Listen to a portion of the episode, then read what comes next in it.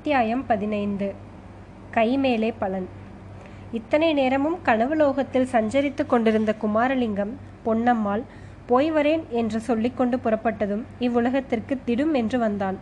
போகிறாயா? எங்கே போகிறாய்? என்று கேட்டுக்கொண்டே பொன்னம்மாளின் கரங்களை பிடித்து கீழே விழுந்து கிடந்த பழைய அரண்மனை தூணொன்றின் பேரில் அவளை உட்கார வைத்தான்.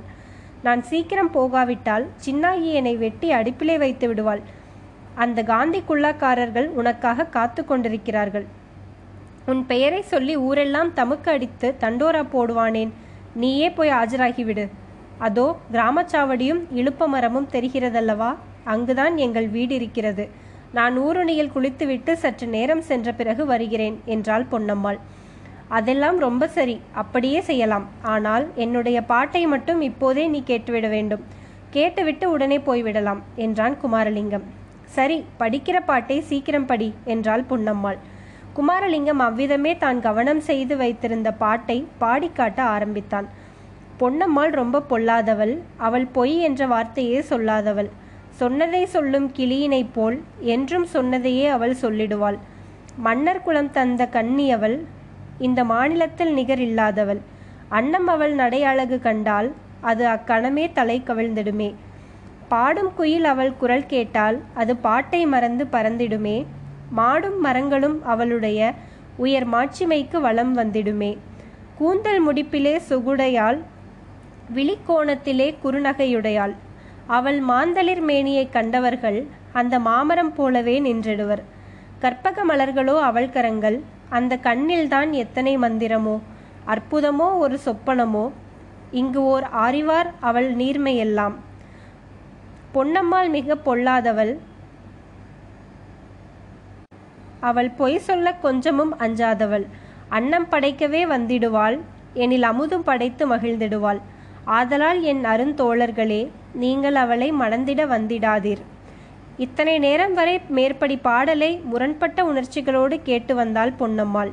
பாட்டிலே இருப்பது பாராட்டா பரிகாசமா? என்று அவளுக்கு நன்றாய் தெரியவில்லை. ஒரு சமயம் புகழ்வது போலிருந்தது இன்னொரு சமயம் கேலி செய்வது போலவும் இருந்தது. ஆனால் கடைசி வரிகள் இரண்டையும் கேட்டதும் பாட்டு முழுவதும் பரிகாசம்தான் என்ற நிச்சயம் ஏற்பட்டு கோபம் பொங்கிக் கொண்டு வந்தது. சே போ போதும் உன் பாட்டு நிறுத்திக்கொள்.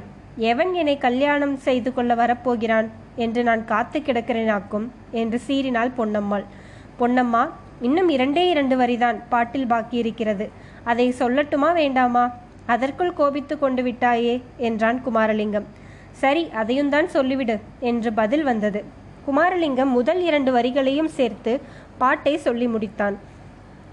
ஆனதால் என் அருமை தோழர்களே நீங்கள் அவளை மணந்திட வந்திடாதீர். ஏனென்று கேளுங்கள் இயம்பிடுவேன். இங்கு யானே அவளை மணந்து கொள்வேன். கடைசி இரண்டு வரிகளை கேட்டதும் பொன்னம்மாள் தன்னை அறியாமல் களீர் என்று நகைத்தாள். உடனே வெட்கப்பட்டு தலை குனிந்தாள். திரும்பவும் குமாரலிங்கத்தை ஏறிட்டு நோக்கி மாரணேந்தல் மகாராஜாவாயிருந்தால் இந்த மாதிரியெல்லாம் கண்ணா பின்னா என்று பாடுவாரா? ஒரு நாளும் மாட்டார் என்றாள். பல தடங்கல்களுக்கும் தயக்கங்களுக்கும் பிறகு பொன்னம்மாள் குமாரலிங்கத்திடம் விடை பெற்று கொண்டு பிரிந்து சென்றபோது மிக்க குதூகலத்துடனேயே சென்றாள்.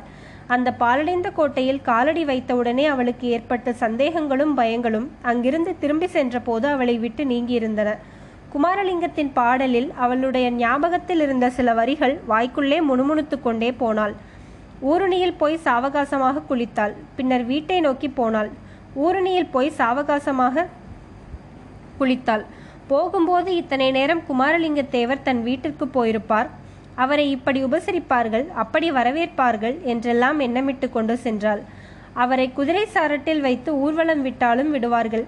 ரோஜாப்பூ மாலையும் செவ்வந்தி மலர் மாலையும் பச்சை ஏலக்காய் மாலையும் அவருக்கு போடுவார்கள்.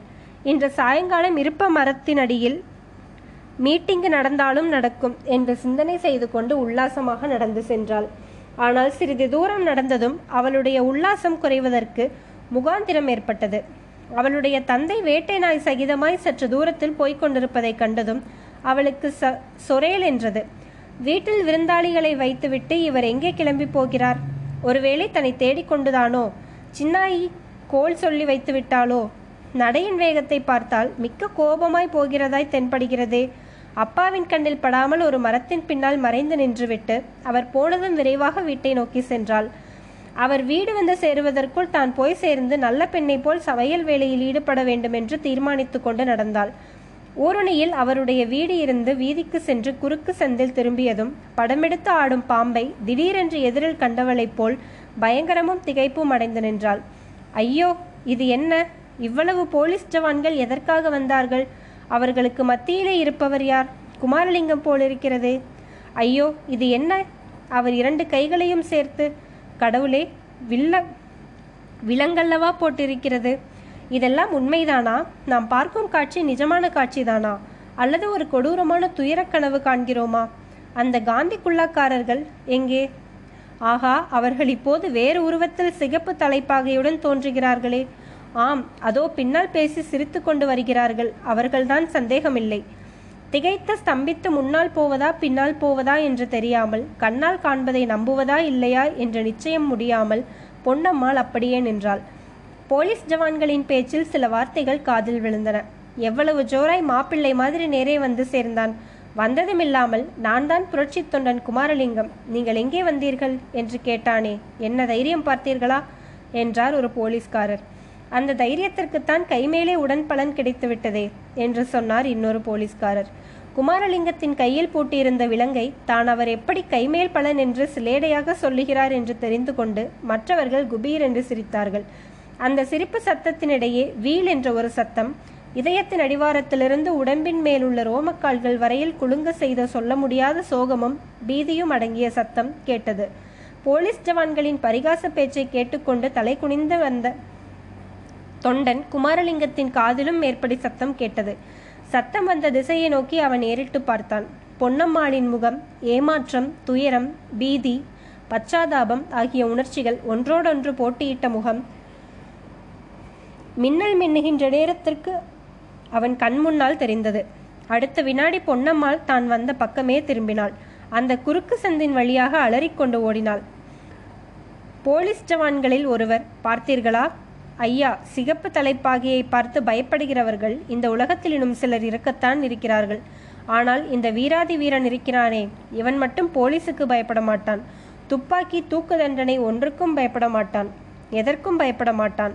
என்று சொல்லிக்கொண்டே குமாரலிங்கத்தின் கழுத்திலே கையை வைத்து ஒரு தள்ளு தள்ளினார். பொன்னம்மா வீரிட்டு கதறிய சத்தம் குமாரலிங்கத்தின் காதில் விழுந்ததோ இல்லையோ? அந்த கணத்திலேயே அவன் நூறு வருஷங்களுக்கு பின்னா முன்னால் சென்று விட்டான். இதோ அவன் எதிரிலே தெரிவது போன்ற ஒரு பிரம்மாண்டமான இழுப்ப மரம்தான் அது. ஆனால் இன்னும் செழிப்பாக வளர்ந்து நாலாபுரமும் கிளைகள் தளர்த்து படர்ந்திருந்தன. சோலைமலை கோட்டை வாசலுக்கு எதிரே கூப்பிடு தூரத்தில் அந்த மரம் நின்றது. மரத்தின் அடியில் இது போலவே மேடையும் இருந்தது. ஆனால் அந்த மரத்தின் கீழேயும் மரத்தின் அடிக்கிளையிலும் தோன்றிய காட்சிகள் அம்மம்மா குமாரலிங்கம் கண்களை மூடிக்கொண்டான். கண்களை மூடிக்கொண்டால் மட்டும் ஆவதென்ன? அவனுடைய மனக்கண்ணின் முன்னால் அந்த காட்சிகள் தோன்றத்தான் செய்தன. இழுப்ப மரத்தின் வைரம் பாய்ந்த வலுவுள்ள அடிக்கிளையில் ஏழெட்டு கயிறுகள் ஒவ்வொ ஒவ்வொன்றின் நுனியிலும் ஒரு சுருக்கு போட்ட வளையத்துடன் தொங்கிக் கொண்டிருந்தன. தொங்கிய வளையம் ஒவ்வொன்றின் அடியிலும் ஒவ்வொரு மனிதன் நின்று கொண்டிருந்தான். அப்படி நின்றவர்களை சூழ்ந்து பல சிப்பாய்கள் வட்டமிட்டு நின்றார்கள். மரத்தடி மேடையில் ஒரு வெள்ளைக்கார துரை ஜம் என்று உட்கார்ந்தார். அவர் இரண்டு கையிலும் இரண்டு துப்பாக்கிகள் இருந்தன. அவருடைய வெள்ளை முகம் கோபவெறியினால் சிவப்பாக மாறியிருந்தது. மேடைக்கு அருகில் சோலைமலை மகாராஜா கீழே நின்று துரையிடம் ஏதோ கேட்டுக்கொண்டிருந்தது போல தோன்றியது. அதெல்லாம் முடியாது முடியவே முடியாது என்று துரை மிக விரைப்பாக பதில் சொல்லுவது போலவும் தெரிந்தது. மரக்கிளையில் தொங்கிய சுருக்கு கயிறு ஒன்றின் கீழே மாரணேந்தல் உலகநாத தேவர் நின்று கொண்டிருந்தார். துரையிடம் சோலைமலை மகாராஜா ஏதோ கெஞ்சி கேட்டுக்கொண்டிருந்தது அவருக்கு கொஞ்சமும் பிடிக்கவில்லை. தம்முடைய உயிரை தப்புவிப்பதற்காகத்தான் சோலைமலை மகாராஜா அப்படி மன்றாடுகிறாரோ என்ற சந்தேகம் இவர் மனதில் உதித்திருந்தது. அதை எப்படியாவது தடுத்து நிறுத்த வேண்டும் என்ற ஆவல் அவர் மனதில் பொங்கி எழுந்தது. ஆறிலும் சாவு நூறிலும் சாவு எனும் பழமொழியை ஆயிரம் தடவை கேட்டிருந்தும் அந்நிய நாட்டான் ஒருவனிடம் போய் எதற்காக உயிர் பிச்சை கேட்க வேண்டும்? அதிலும் வீரமரவர் குலத்தில் பிறந்தவர்களுக்கு அடுக்கக்கூடிய காரியமா இது? சோலைமலை மகாராஜாவை கூப்பிட்டு சொல்லிவிடலாமா? என்று உலகநாத தேவர் யோசித்து கொண்டிருந்த போது கோட்டைக்குள்ளே அரண்மனை அந்தப்புறத்தின் மேன்மாடம் தற்செயலாக அவருடைய கண்ணையும் கருத்தையும் கவர்ந்தது. மேன்மாடம் கவரவில்லை. மேல் மாடத்திலே தோன்றிய ஒரு பெண்ணுருவன்தான் கவர்ந்தது. வெகு தூரத்தில் இருந்தபடியால் உலகநாத தேவரின் கூரிய கண்களுக்கு கூட அந்த உருவம் யாருடையது என்பது நன்றாக தெரியவில்லை. ஆனால் அவருடைய மனத்திற்கு அவள் இளவரசி மாணிக்கவல்லிதான் என்று தெரிந்துவிட்டது. முதலில் இந்த கோரக்காட்சியை பார்ப்பதற்கு சோலைமலை இளவரசி அந்த புறத்து மேன்மாடத்திற்கு வர வேண்டுமா என்று உலகநாத தேவர் எண்ணினார். பின்னர் தம்முடைய வாழ்நாளின் கடைசி நேரத்தில் இளவரசியை பார்க்க நேர்ந்த பாக்கியத்தை எண்ணி மகிழ்ந்தார். அடுத்த கணத்தில் ஐயோ இந்த விவரமெல்லாம் அவருக்கு தெரியும் போது என்னமாய் துடித்திருப்பாளோ?